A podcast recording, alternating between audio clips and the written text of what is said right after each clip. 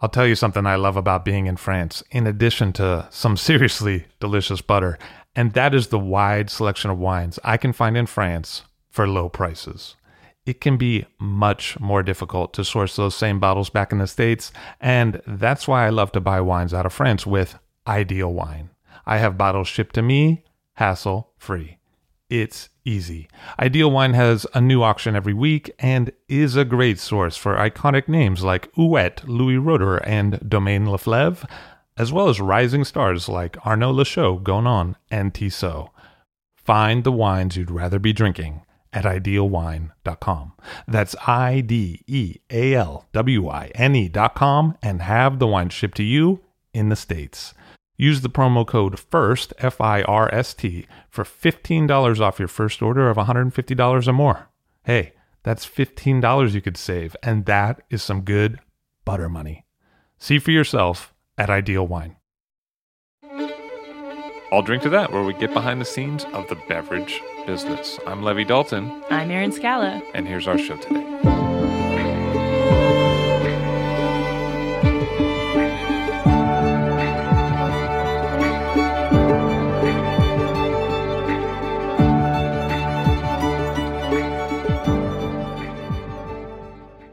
David Ramey of Ramey Wine Cellars and also Sidebar Cellars. Hello, sir. How are you? Thank you for having me. So you actually went to UC Santa Cruz right about the same time Randall Grahm did. We were there at the same time and we didn't know each other except once. I was going down to visit a girlfriend at UCLA, and in those days, this was about 1971. On a, a corkboard, you put a, a little piece of paper with your phone number and you said, you know, driving to LA looking for riders to share gas. and and he answered and so we we didn't know each other, but we drove to LA and from Santa Cruz down to about King City, we had the most intense philosophical discussion.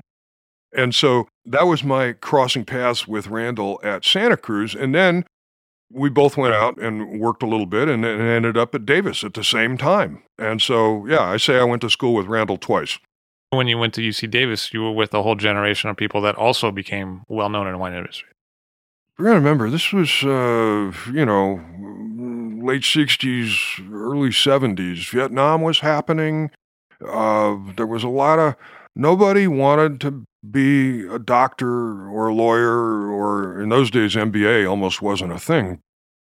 And I had two goals. I didn't want to have to show up at work at eight o'clock or at a specific time, and I didn't want to have to wear a tie. And so we all got out and worked as a waiter or whatever else for a little while. And then realized, wow, I can't do this for the rest of my life. How, how am I going to actually make some money? And fortunately, this option with this aesthetic component presented itself to many of us, and we all ended up at Davis in the same cohort. You know, Cathy Corison and, and David Graves and Dick Ward from Saintsbury, John Kongsgaard, Tom Peterson, longtime uh, Monterey Vineyards uh, souverain, Ed Killian, who taught me to use a gas chromatograph, uh, Mark Lyon, longtime Sebastiani, Randall Grahm. So anyway, yeah, it was uh, it, was really kind of a neat time. I was there from 76 to 79, so late 70s. The thing about that generation of people at Davis is that they all got jobs immediately out of school. When I took the decision in, in 74, 75 to go to school and study wine, it wasn't a thing at all. And people I knew, friends were saying, wow, wine, really? What's up with that? But then it started to take off. And in the time in the 70s, there were some tax credits to planting vineyards. So more grapes were going in, and the wine industry was ascendant. And everybody, all of my colleagues, every single one got a full charge winemaking job right out of the gate. And I'm the only guy really who said, I don't want that because I don't know how to make wine. I want to go work with somebody who did. So after my year abroad with Moueix in Pomerol, I got the job I wanted as assistant winemaker to Zelma Long at Simi. She had just left Mondavi to go to Simi, and it and it just worked out ultimately, I would say, you know, I didn't learn winemaking as much from Zelma, just like you don't learn to make wine at UC Davis, but I learned production management. And that's a almost a different skill set from quote winemaking. It's analogous to the difference between a chef getting the ingredients, cooking the food, and plating it. But there's a lot more to running a restaurant than that. The thing about Zelma Long at Simi is that she was starting to think about oxidation of white wine, right? We were uh, filtering everything, uh, both with filter pads and cartridges, sterile filtering. And the principal purveyor of filter pads was Seitzwerke, or SWK. And the, the representative was a very cultured and civilized gentleman named Fritz Neurath. And he gave us a couple of papers that a researcher who was researching with the support of Seitzwerke named Müller-Spaeth, Müller-Spaeth. And this was about allowing the natural polyphenol oxidase enzymes in grape juice to run their course and oxidize the polyphenols, the flavonoid tannins from the grape skins in white grapes, People don't think of white wine having tannin, but all the color in white wine comes from tannin. So this is why the richer white wines like Gewürztraminer, Alsatian Pinot Gris, Chardonnay have a deeper color, and the the lighter white wines like Chenin Blanc, for example, are lower in phenolic material. So the, that color can come from tannin that came out of the grape skin, or it can come from oak barrels if it's barrel fermented with newer barrels.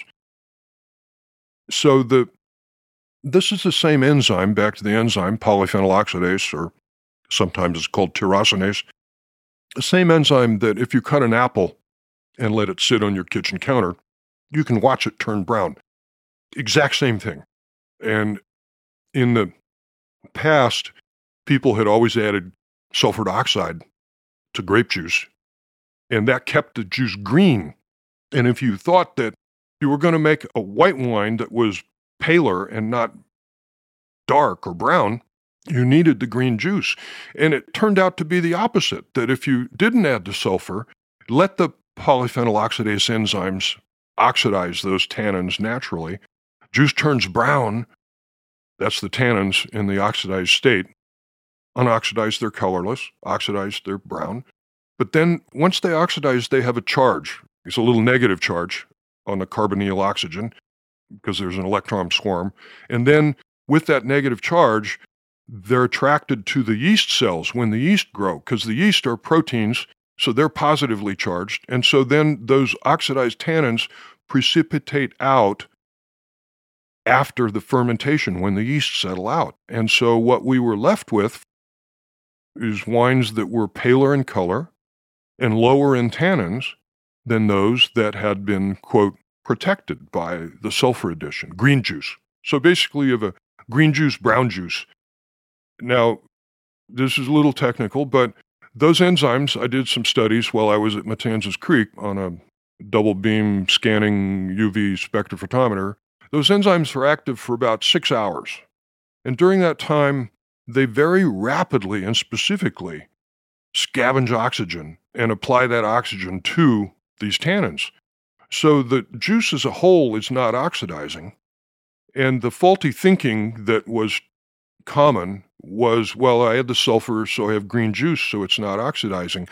The flaw with that is really all that was happening is that the sulfur dioxide inhibits the enzyme activity, the polyphenol oxidase enzyme. So the enzyme is blocked from doing what it otherwise would naturally do.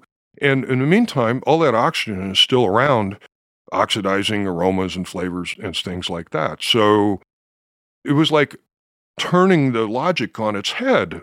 Wow. So the oxidized juice is going to be better than the green juice. Now, not everybody will agree, but not everybody has the experience or has thought about it in that way.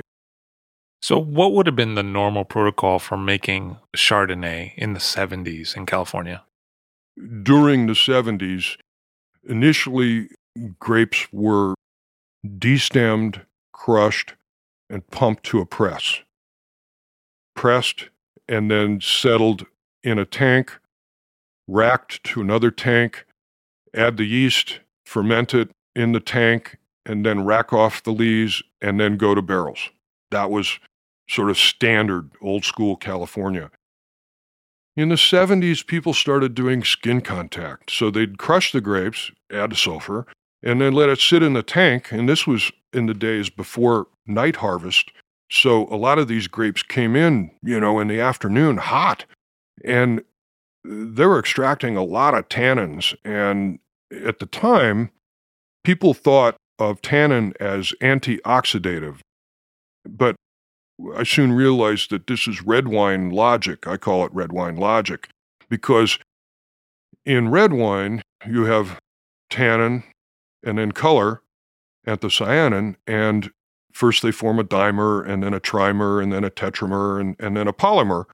And Vern Singleton at UC Davis used to call that autooxidation, that the tannin oxidizes and then it regenerates itself by polymerizing. So, in that sense, in red wine, tannin is antioxidative, but in white wine, it's not because there's no anthocyanin. So, once you have an oxidized tannin, it's just there. It's oxidized. It's brown and coarse and heavy and thick. So, I ended up doing an experiment and published a paper on the effects of uh, skin contact temperature on Chardonnay juice and wine. And the result of that was a lot of the big wineries St. Jean, uh, Beringer, Mondavi started buying must heat exchangers like we had to cool the must before the skin contact. But people were still doing the skin contact.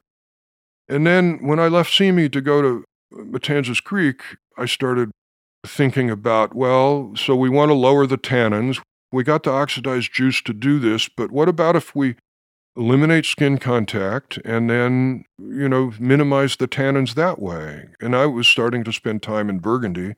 I'd worked in Bordeaux in 79, but hadn't been to Burgundy until 86. And um, the common thing was for them to crush but not destem the grape clusters, Chardonnay grape clusters, and then pump them a short distance into the axial feed of the new bladder presses, tank presses. And um, I eliminated skin contact at Matanzas, and then and then the next thing I thought, well, what if we could eliminate the little screw conveyor and the pump and the grinding and the tearing? And so I think about 1987, I was the first one in California to put a plywood hopper on top of the press and, and look at whole cluster pressing. And the whole goal of that, whole cluster pressing, traditional in Champagne, the whole point of that was to minimize the tannins in the white wine and make a more delicate white wine. The problem with the skin contact Chardonnays is twofold. Number one, they were really kind of coarse and, and, and thick and heavy. And secondly, they didn't age. Three years later, those tannins that you had protected with sulfur would turn brown in the bottle. And so that was like kind of a two path development toward improving shelf life of California white wine was the oxidized juice and then the whole cluster pressing. And you mentioned crushing the grapes before. What was your approach as you moved into Matanzas on crushing?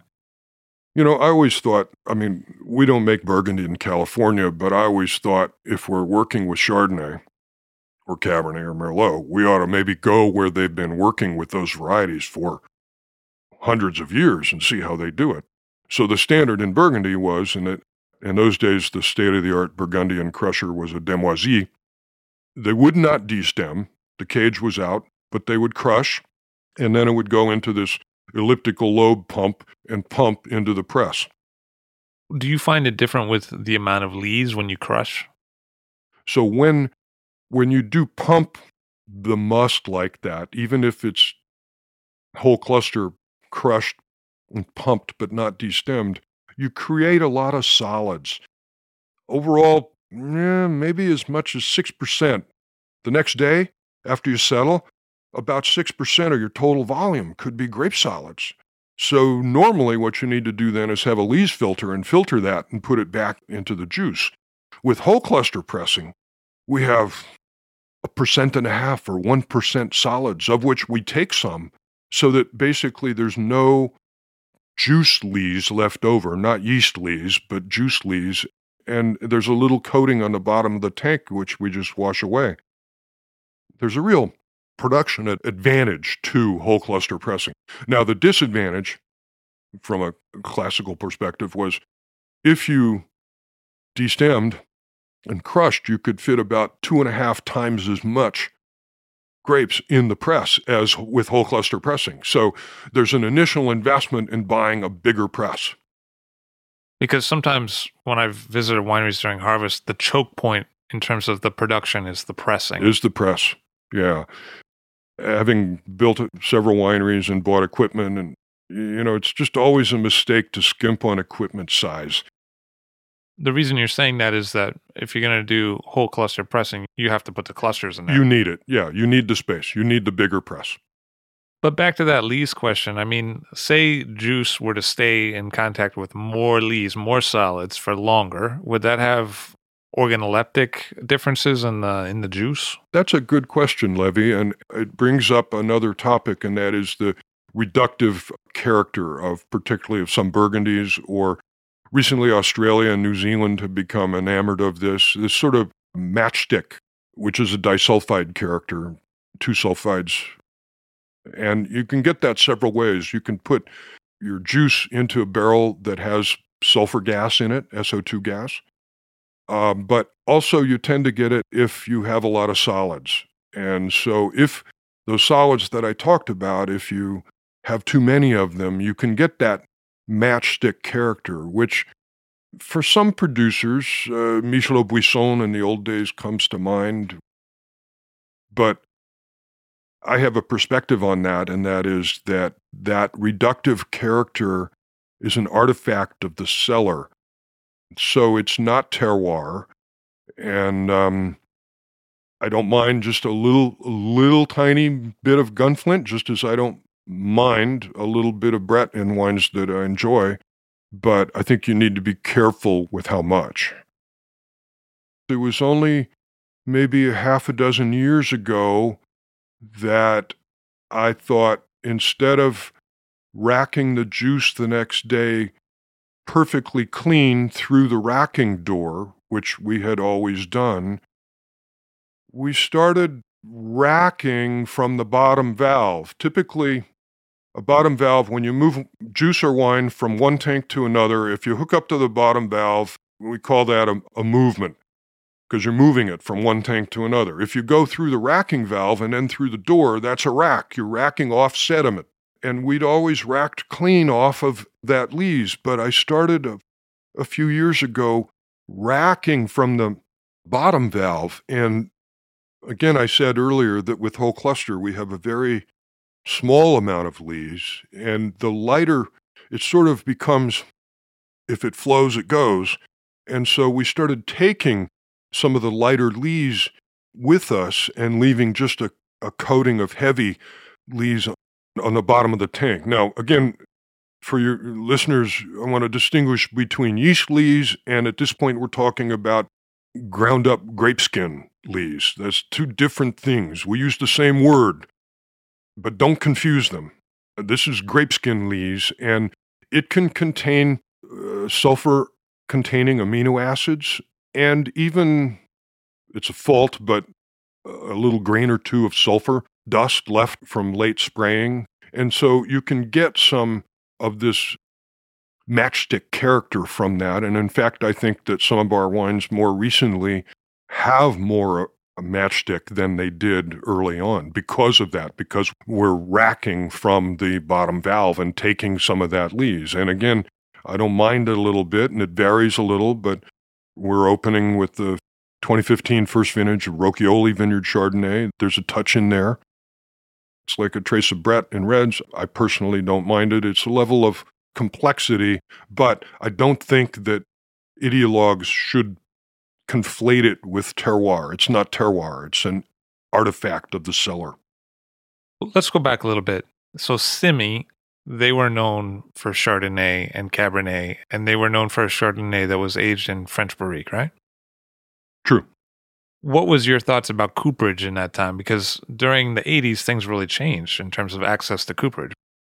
I was the beneficiary. I have been the beneficiary for my entire career of Zelma and Mondavi's relationship with the Francois Frère family, with Jean and Noël Francois, and with the Taransaud cooperage.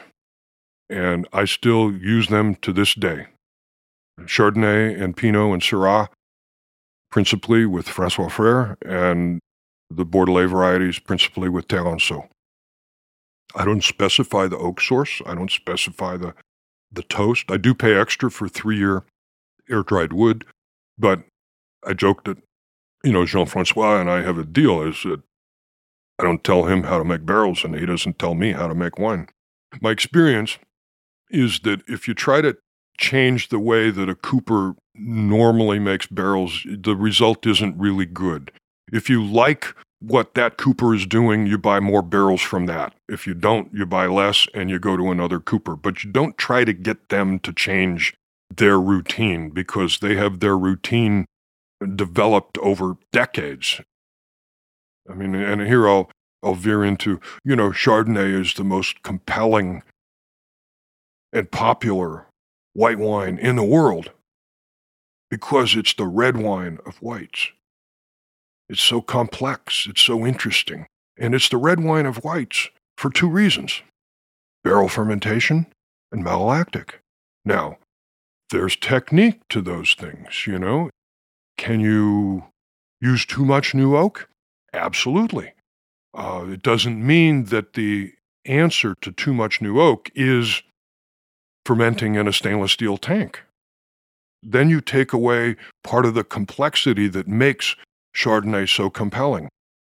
In, in the same vein, I personally think that non Malo Chardonnays are a shadow of what they could be. And just because you go through Malo doesn't mean that you end up with a fat, flabby wine. What was your development of thinking in terms of Malo for Chardonnay? At Simi, I came to conclude that we had over acidulated everything. And when I went to Matanzas, I decided I was only going to put through malolactic those Chardonnay juice lots whose chemistry would allow that without having to acidulate. So I did that in 85. I did that in 86. But in 86, which was the first year I went to Burgundy, in 86, I did an experiment with the Sangiacomo Green Acres vineyard where I pressed into one tank and then the next day racked, split into two tanks. So we've got identical juice now. One of them I acidulated a little bit with tartaric acid, and one I did not. Then we went to barrels. I was inoculating with yeast in those days and inoculating for Malo. And then I went to Burgundy for the first time in November. And so I got back, and the wines were finishing malo because we inoculated, we pushed through, and I sulfured. And I still remember that great gentleman and great writer, Gerald Asher, came and tasted with us. And I showed him the comparison, and he said, Well, the malo is, is clearly superior. And so from 87 on, I always did full malo. And then, of course, you have the advantage with full malo versus partial or non malo is that you don't have to worry about not filtering. So we don't own a filter, everything's unfiltered, and because the wine is dry and it's finished malo, that's not a problem. Because the alternative would be if it didn't go through malo, you'd either have to hit it with a lot of sulfur or you'd have to filter it because something would have to stabilize it. So eh, with the that vintage, the 86 uh, Matanzas, which was the last one that I made a Chardonnay that wasn't malolactic. It was partial. So then we blended it. So now it's partial malo, but we had some lots that were ML plus and some lots that were ML minus. And then I don't remember exactly, but I'm sure I sterile filtered it because otherwise that would be too too risky. When do you like a malo to start for Chardonnay? That's another good question. Traditionally in Burgundy, the malo kind of starts in the winter and maybe completes in the spring, you know, classic thing where the the sap rises, you know, you listen to the barrel and it's crackling and bubbling. That's due to two reasons. One, the yeast, they're not autolyzing, but they are leaking some amino acids out through their cell walls, and those amino acids can be food for the bacteria. So we've got six months after fermentation, we have a little more food for the bacteria, and then also the cellar starts to warm up a little. So the malo happens in the spring. So that's the tradition when you don't inoculate, which we don't. And one of the advantages of it is that the bacteria, the lactobacilli and, and leuconostoc that carry out the malolactic fermentation, they metabolize some of the oak compounds like ferulic acid. And so if you push that through, so many winemakers say, Oh, I want to put the things to beds by Christmas so I can go skiing or to Hawaii or to sleep. But then your percentage new oak can be more pronounced. Whereas if that takes place three, four, five months later, the bacteria can help integrate the oak. So that's an advantage of the more natural, later malolactic you feel like when you have malo and barrel, it's a more seamless integration of the wood. Yes. As well as the barrel fermentation itself. The yeast integrate the wood in some fashion. It used to be, you asked how Chardonnay was made in the old days in the 70s and 80s, you know, and then you'd ferment in a tank, rack off the lees because lees made stinky wine. That was the wisdom at the time. You get reductive character. Rack off the lees and go to barrel, and then to the extent that you were using new barrels, maybe you did that in, in October, but by January your wine was over oaked because you have no nothing to integrate the oak. Yeast lees is tremendous in so many ways, but integrating oak is huge. Having it go through full malo and then having it be unfiltered, that idea really took hold for Chardonnay in the 80s in California, right? Like Newton Unfiltered, Helen Turley comes on the scene, Robert Parker championing this, since you mentioned Bob Parker, the comment I would make there is that it is unfortunate that Bob has linguistically linked unfined and unfiltered, joined them at the hip. These are two totally separate things. So, filtration is a modern industrial invention, forcing a, the wine with a pump under some amount of pressure through a, a matrix which takes the particles out. And there's a certain amount of electrostatic stripping there too. It's not just getting the particles out via what's called tortuous path or pore size. There's an electrostatic attraction which literally takes out color and, and flavor early in the filtration process. Fining, on the other hand, is a traditional artisanal part of the craft of making fine wine for centuries. And when I say fining, I don't mean modern industrial fining agents like PVPP, which is polyvinyl polypyrrolidone, but traditional agents, of which, with the exception of bentonite, bentonite's a clay from Wyoming, and then all the other fining agents traditionally are proteins. So egg white for red wine. Egg white only works in red wine. It doesn't work in white wine. It doesn't clarify. It just sits there. But in white wine, isinglass is just a beautiful fining agent, clarifies the wine. In French, you call it colle de poisson or fish glue. It's the dried air bladder, the sturgeon fish. So these are very traditional fining agents. Milk, also, whole milk. We still use uh, sometimes some whole milk, depending on the trial, but casein powder. And these are 20 or 30 parts per million, so just a tiny amount.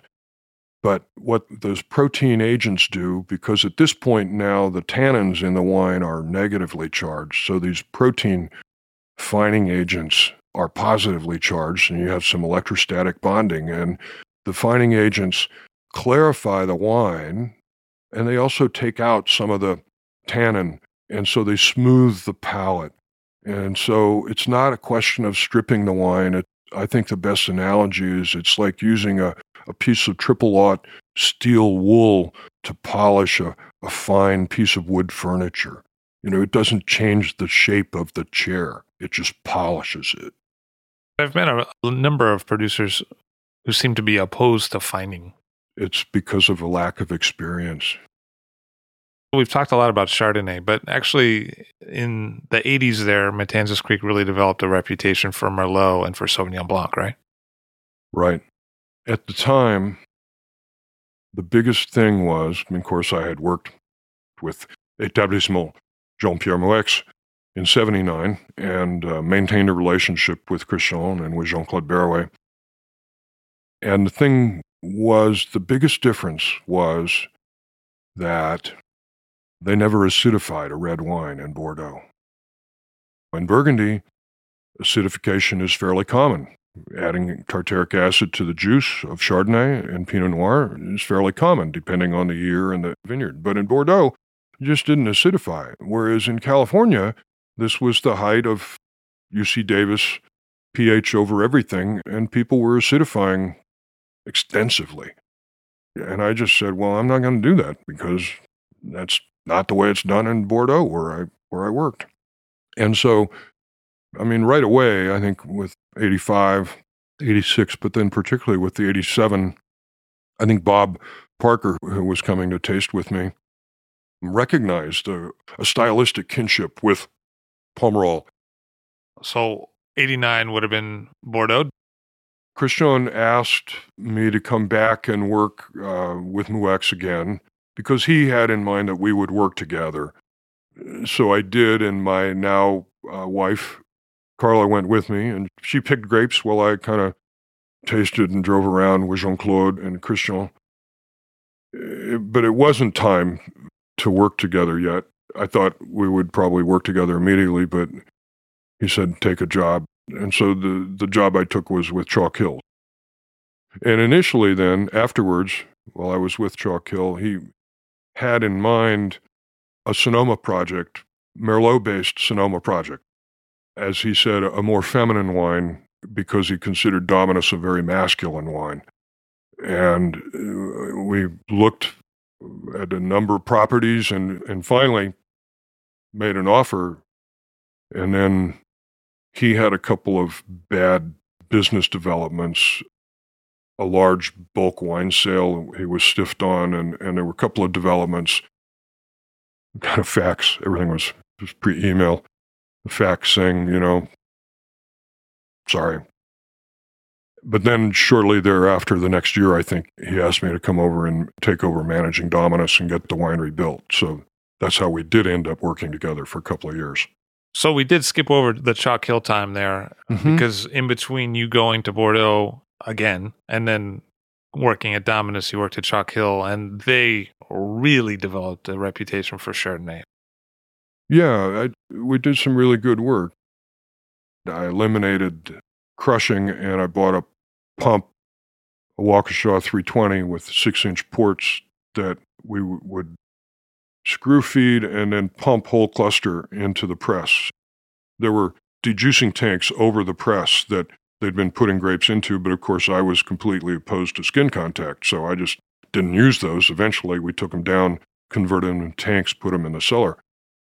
So we did good work there, and then that's when I started working pretty completely with native yeast, not yet native bacteria.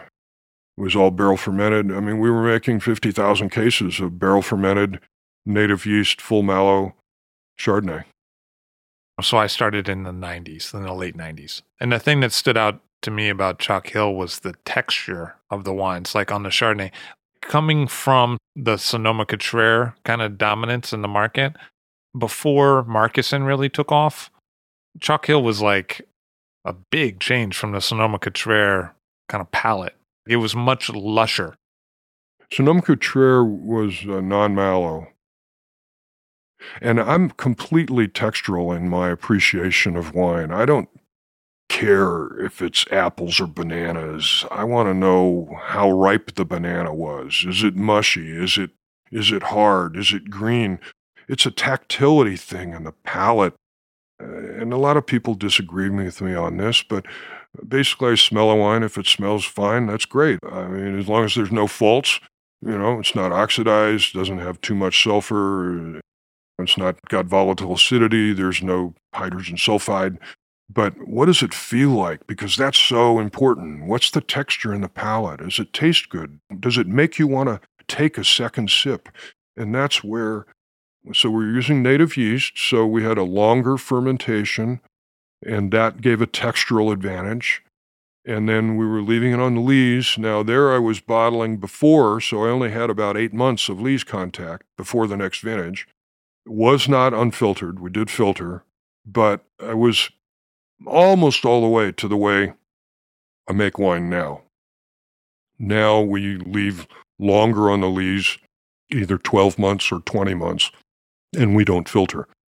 After you left working for Fred Furth and you went to work for Christian Moueix again, you were in Napa at Dominus, right? Yeah, and I worked in Napa for six years, two with Dominus and four with Rudd. Especially in terms of the blending table and the creating of a wine. When you have a bunch of glasses in front of you and you say, we're going to put these glasses together and that's going to become the wine. What did you see working with Jean Claude Berrouet? Here's a story I'm going to tell that Jean Claude told me once. He said, What is, this was in 89, I was working with him over there. He said, What is with you Americans? You always want to know what the varieties are. Here's the deal. So you have Cabernet and you have Merlot, and Cabernet is true, is a more tannic variety than Merlot. But on any one property, you have a variety of soils. And um, clay soil gives wine strength, he said in French, meaning more tannic. And uh, gravelly soil gives wine elegance. So, would you plant the Cabernet on clay and the Merlot on gravel? No, because you would exaggerate the natural tendencies of the varieties. But if you plant the Merlot on clay, it gives it strength. Plant the Cabernet on gravel, it gives it elegance. And then it can be very difficult even for the winemaker who made the wine, to tell the varieties apart because you've made the best Bordeaux style wine you can. That's an intro way to think about, you know, it isn't blending magic in terms of X percent Cabernet Franc or this or that. It's like, what's the wine taste like? What's successful? Is it, and particularly for texture, uh, as opposed to aroma? And then, yeah, how do they fit together? to a certain degree, your good stuff goes in the Grand Vin and your medium stuff goes in the Deuxième Vin and then uh, the weak stuff goes in the, in the Claret. It's not that complicated, at least my memory of working with Jean Claude. It's like, wow, these are all the really good wines. Let's put them together. So these days, when you visit Dominus, the Cabernet is on a split canopy. And it was when I was there and that's based on the vigor of the soil. Every site, every soil has what the soil scientists call a vigor capacity. And the way to think about this is just growing tomatoes in your backyard. If you've got the hard scrabble clay and you put your tomatoes there, you're going to get a certain size tomato plant. But if you have raised beds with compost, really rich soil, you're going to get big tomato plants.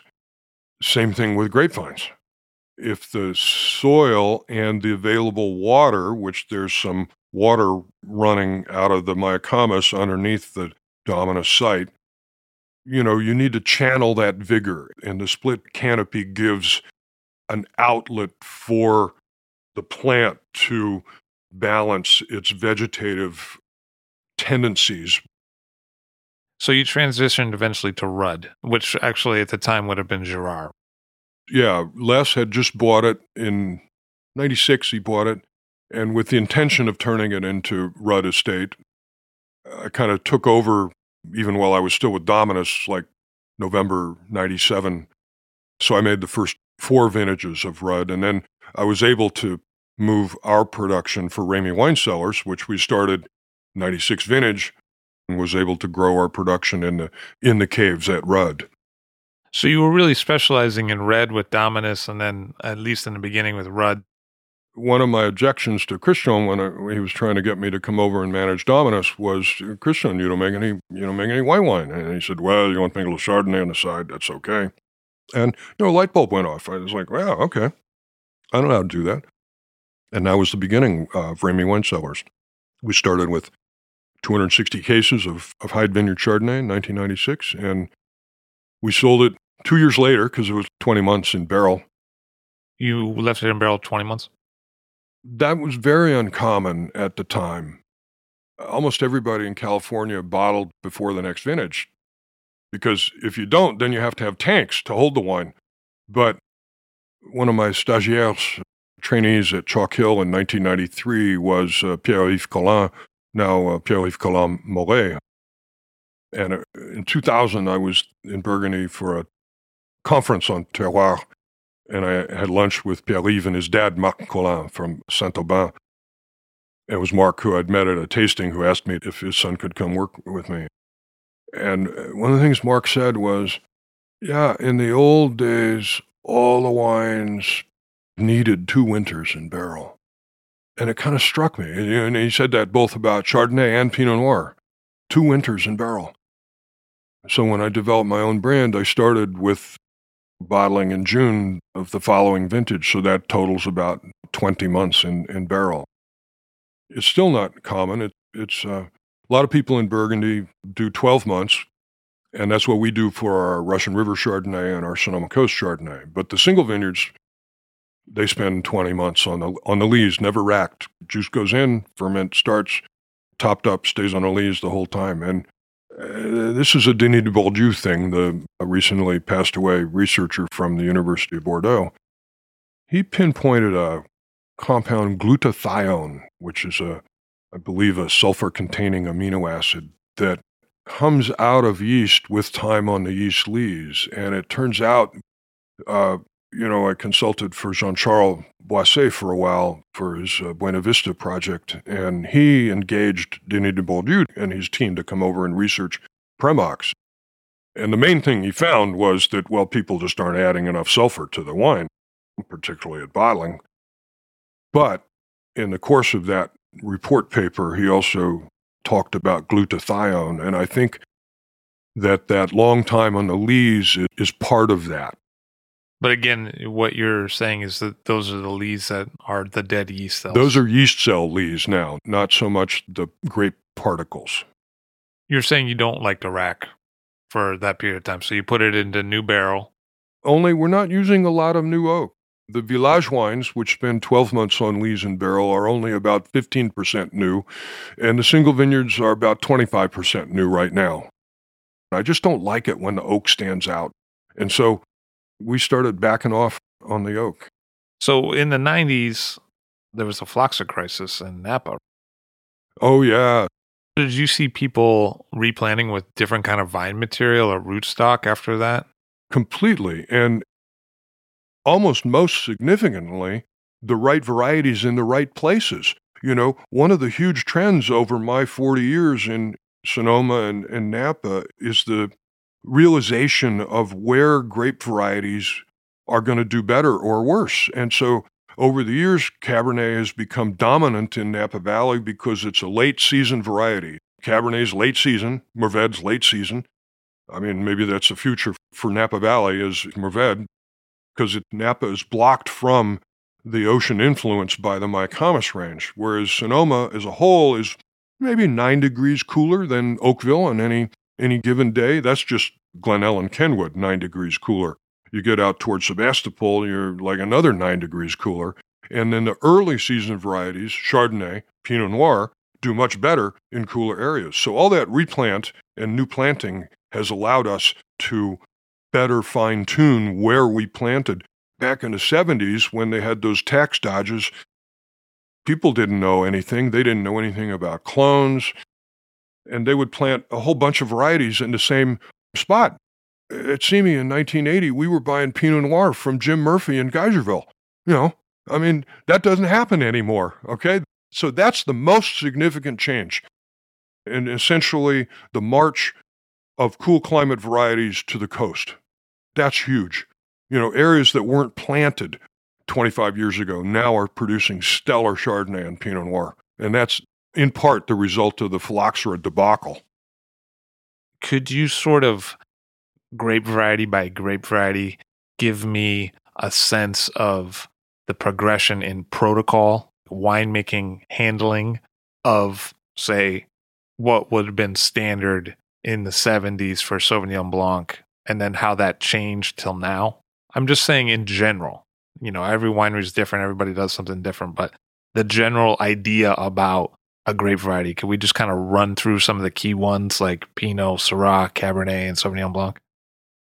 Well, let me start with Chardonnay because I think we've covered that a little bit. But basically, the evolution of Chardonnay style in California has seen the triumph of the Burgundian method. And when I say Burgundian method, I mean direct to press one way or another, barrel fermented, aged on lees, malolactic. That's standard. Sauvignon Blanc is complicated. You know, in the old days, uh, 70s and 80s, before we had canopy management, Sauvignon Blanc could be really vegetal. Canned asparagus, you know, artichoke juice. And that turned a lot of people off to Sauvignon Blanc. So then you had a period, perhaps in the 90s, when people in Napa and Sonoma were making kind of Sauvignon Blanc and Chardonnay, barrel fermented, putting through malolactic, really trying to minimize. Then New Zealand kind of reinvented Sauvignon Blanc, the hyper gooseberry style. So now California Sauvignon Blancs that win contests are hyper varietal. So that's back, but I read some, you know, there's all this stuff on blogs and posts these days, and one of them was future trends, and and one was low pyrazine Sauvignon Blanc, and I'm behind that. At Sidebar, that's what we do. On the Cabernet front, you have several trends. First off, is not acidifying. People didn't realize. I mean, you know, Haut-Brion is pH 4.0 in a ripe vintage. People didn't know that. I mean, they weren't buying the, the wines and analyzing them. And I did. Like even a vintage like 82, I would buy a bunch of Pomerols because we're now making Merlot at Matanzas Creek. It was 84, 85. And it's like I'd do a tasting on 10 wines. And I still remember five of them were really good and five of them were weak. We'd analyze and all the weak ones had pHs in the 3.4 range, and all the good ones had pHs in the 3.6, 3.8 range. It's like, wow, what does that tell you? So that knowledge kind of spread, and so people stopped acidifying their Cabernets so much. So that's a big change. Then you have the ripeness thing. That's a complex issue. People say, oh, yeah, in the old days, all the, all the wines were, you know, 12.5% alcohol. Well, First off, you have to realize that you can't trust what's on the label. And the, the law was for the imports for Bordeaux, the law was, you know, it's like, well, 11 to 14% is one tax class. And so they put 12.5% on everything so they never had to change it because you had plus or minus one and a half at 14 and below. And I remember being at a lunch with Andy Beckstoffer once, and he passed around a postcard. It was an aerial view of Napa Valley during harvest. It was a sea of red leaves. Leaf roll virus. Leaf roll virus inhibits photosynthesis. I mean, if a leaf is red and not green, it can't photosynthesize. There's no chlorophyll anymore. So 24 Brix used to be a maximum if you know you you harvest at 23 24 because that's all that the vineyards would give you so this is another aspect of the phylloxera type b so-called it wasn't but just phylloxera it was the failure of AxR rootstock Aramon times rupestris. And um, the new healthy plantings allowed people to go much higher in Brix, starting really about the 97 vintage. And people started picking at 27, 28. They hated pyrazines. And, you know, critics gave those wines high scores. I think I think we're in a period where people are pulling back, you know, from that to more balanced wine, which is, I think, kind of what we've always made. Never been harvesting at 30 Brix and watering back and all this stuff. Uh, Pinot, the big difference on Pinot is early on, California producers made it like Cabernet, aeratively, and they'd leave it in barrels 18, 20 months. They'd dry it out and they'd aerate it. And Pinot, if Chardonnay is the red wine of whites. Pinot is the white wine of reds. It's delicate. It has literally a feeble phenolic structure. It has no acylated pigments, and so that's why it's paler in color. So, a big change with Pinot is not aerating as much, and who deserves credit for that really is Dick Ward and his partner David Graves of Saintsbury Winery, because they were the first ones to bottle Pinot before the next vintage, like Chardonnay. Uh, it hadn't been done. And so that change from tired, dried out, oxidized Pinot Noir to fresh Pinot Noir, along with the shift to cooler climate. You know, in Napa, you weren't planting in Rutherford anymore. You were planting in Carneros. And then in Sonoma, you weren't planting Alexander Valley. You were planting in Sebastopol. That's been a big shift for Pinot Noir. Syrah is a chameleon of a variety because it can succeed in a broad range of climates. And in a warmer climate, it can be jam in a bottle. In a cooler climate, it shows off its more uh, rotundone, its more peppery uh, bacon fat characteristics. Syrah seems to just absorb sulfur. If we give the same addition to Cabernet and Syrah, we'll get a, a higher return, not only free, but total with Cabernet. And Syrah, you add the sulfur, and it's like, where did, where did it go? I don't understand. I'm not a bad wine chemist, but I don't understand that at all. So Syrah just absorbs sulfur more. On the other side, I would say that in my experience dealing with other winemakers with Pinot Noir, many of them are very afraid of adding too much sulfur to the Pinot because famously it bleaches color and they're concerned about the color. I don't share that perspective and we treat you know, we treat all our wines the same. We we maintain 30 parts free so that we don't have any Brett and the wine ages for a long time. You know, sometimes people talk about reduction and Syrah. Do you think that that tendency of Syrah to sort of absorb sulfur is related to that reduction in Syrah? Syrah does the way we make it and the way I like it. It rides sort of a knife edge of reduction. It just does. And sometimes it crosses over and we need to splash it, which never happens with Pinot, but with Syrah, sometimes we do. And how that's related to the sulfur uptake, I just don't know. You developed a red wine portfolio for Ramey Wine Cellars. That includes Syrah and that includes Cab. And if I'm reading the Cab right, it seems to have an approachability that is a little unique. Oh, well, thank you. And yet, analytically, it's a very tannic wine. All of our wines are what the French would call vin de garde. I mean, all the reds spend about three weeks on the skins. They're fully extracted. Analytically, the Cabernets in particular. But there's a difference between quantity of tannin and quality of tannin that only recently have some of us really come to appreciate.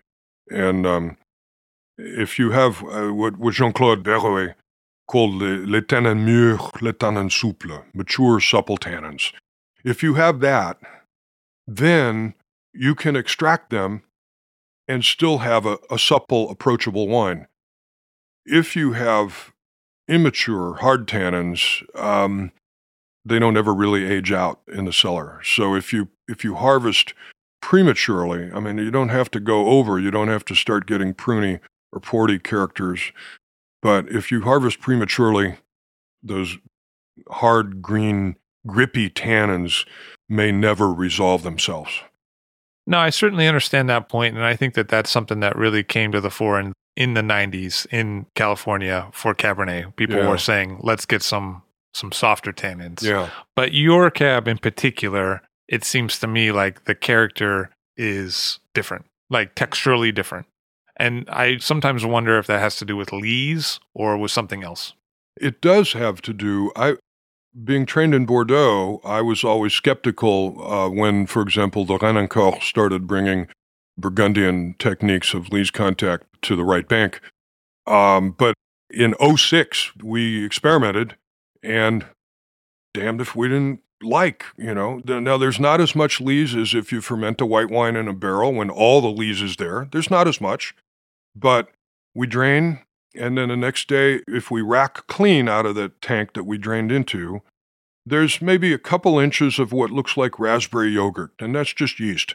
And because we don't punch down, we sprinkle so the cap we don't break up the fruit a lot. So there's no no berries, there's no debris, it's just the lees.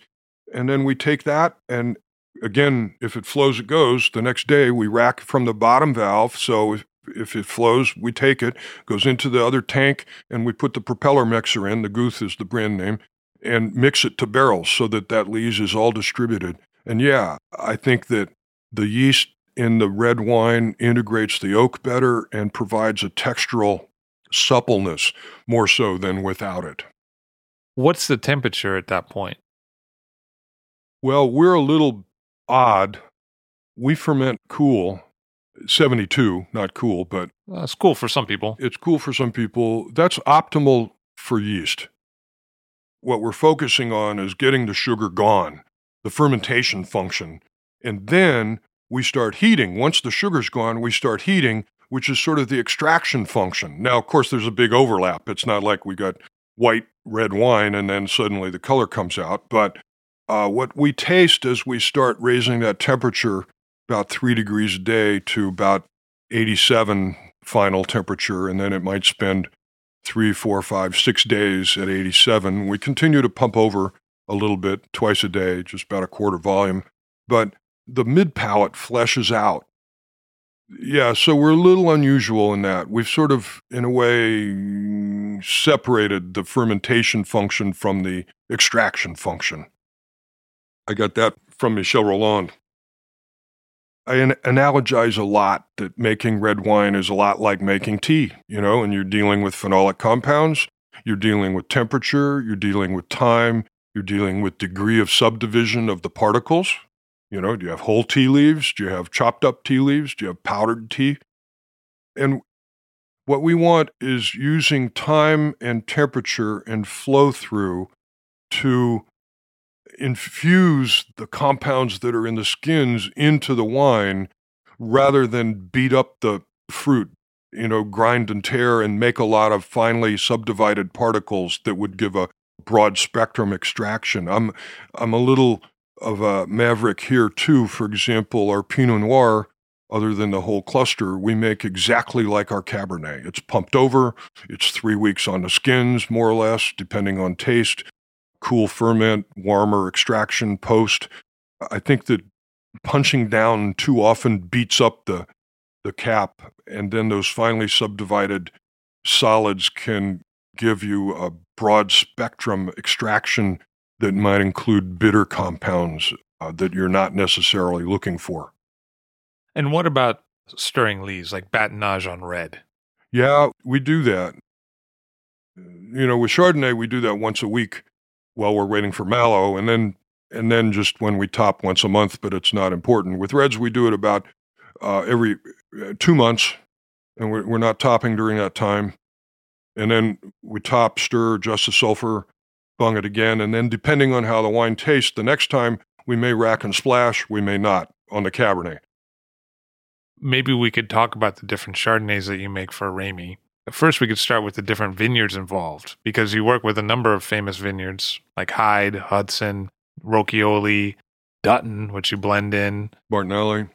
So, what do you ask them to do? Well, uh, one example would be that we don't like them to strip leaves. A lot of times you walk into a vineyard and the fruit zone's all stripped on both sides. The fruit's all exposed. I don't like that. So we ask that they cut laterals between the fruiting wire and the first catch wire to open it up for airflow. If it's in a high mildew pressure area and the rows are running north south, we may let them take some leaves off on the east side, but not on the west side. I'm almost more concerned about sunburn. But then it's they have to keep the mildew down, so it's a balancing act. Uh, we work with them on irrigation, fertilization, and generally try to minimize that. And if we can, which isn't always, but we work with them on, on eliminating Roundup in the vine row and going to mechanical weed removal in the vine row because what happens, we're not concerned about the chemicals so much in, in Roundup. I think that's overblown, but annual use creates a dead zone because it kills all the roots. And so you don't have the roots. And so then you don't have the mycorrhizae and you don't have the bacteria and the, and the fungi in the soil. The soil is not as alive there. So we work on that with them. When you're working with Chardonnay, is it really yield sensitive or how does it respond? So the question of yields is has been simplified in the popular press. And the way to think of it is again going back to the vigor capacity of the soil. There's a, I would say, a yield to quality curve, like a normal distribution for any soil type. And that normal distribution curve shifts higher or lower depending on the vigor capacity of the soil. And if you over thin, take too much fruit off of a vine so it's out of balance, what happens is it starts to fight back with vegetation. You get more laterals, you get more second crop. That vine is trying to express itself. The roots, the power in the roots are pushing out. It's got to have an outlet. So that's the problem with somebody trying to say, oh, I can walk into any vineyard in the world and thin it to two tons an acre and make great wine. Bullshit. It's not true. For every vineyard site, there's an optimal quality. And for rich sites, it's better higher than if it were lower. It's not a simple answer, and it, everything depends on, on the site you're working with. So you're someone who I think believes in incremental improvement. Yeah, absolutely. Yeah. You know, because it's not everyone. Some people look at it differently. Some people are like, okay, so this is the deal that my grandfather did. This is the deal. Or other people are like, okay, kit and caboodle, we're moving that way. But you seem to look at incremental changes over time. And so, what's the next thing that you're curious about that you're working on? What's the next technique that you're like, huh, maybe? well, I wish I knew. we didn't do a lot of experimentation this year. We did, with Pinot, we did do uh, two tanks where one without dry ice and one with dry ice. A lot of people use dry ice. I'm not, I'm not convinced, but you know, we'll see. Honestly, you know, after 40 years, one of the reasons that I, you know, I don't do wholesale change is because incrementally we've gotten to a pretty good spot, I think. I can rationalize and justify chemically and physiochemically everything we do and why we do it. And it's come through a series of these steps, you know, one variable comparison. You can only have one variable. You got to set it up and then you taste it and you decide, okay, do I like this or do I like that? And then you shift and you do more of that. But most winemakers are afraid of, of doing an experiment because they're more afraid of something going wrong. And I always say, you're not going to make bad wine. You're just changing one thing. And it's fine. And if you don't do that, you're not going to learn. You're not going to progress. We get one vintage a year, and I got to make it count. So, yeah, we always try to do a little something to, to keep moving the ball downfield. David Ramey believes in one variable comparisons, and his first was the desire not to wear a tie to work. Thank you very much for being here today. Levi, thank you. It's been fun. David Ramey of Ramey Wine Cellars and then also Sidebar Cellars. I'll Drink to That is hosted and produced by myself, Levi Dalton. Erin Scala has contributed original pieces. Editorial assistance has been provided by Bill Kimsey. The show music was performed and composed by Rob Moose and Thomas Bartlett. Show artwork by Alicia Tenoyan. T shirts, sweatshirts, coffee mugs, and so much more, including show stickers, notebooks, and even gift wrap, are available for sale if you check the show website, illdrinktothatpod.com. That's I L L drinktothat, which is the same place you'd go to sign up for our email list or to make one of the crucially important donations that help keep this show operating. You can donate from anywhere using PayPal or Stripe on the show website. Remember to hit subscribe or to follow this show in your favorite podcast app, please. That's super important to see every episode. And thank you for listening.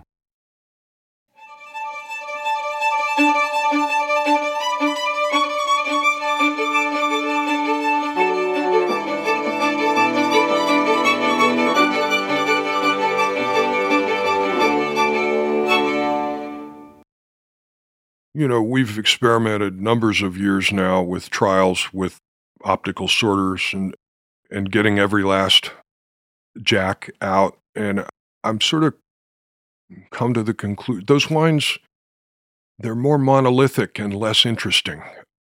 I sometimes think we can go too far and lose some complexity and, and flavor interest in making the flavor profile too narrow.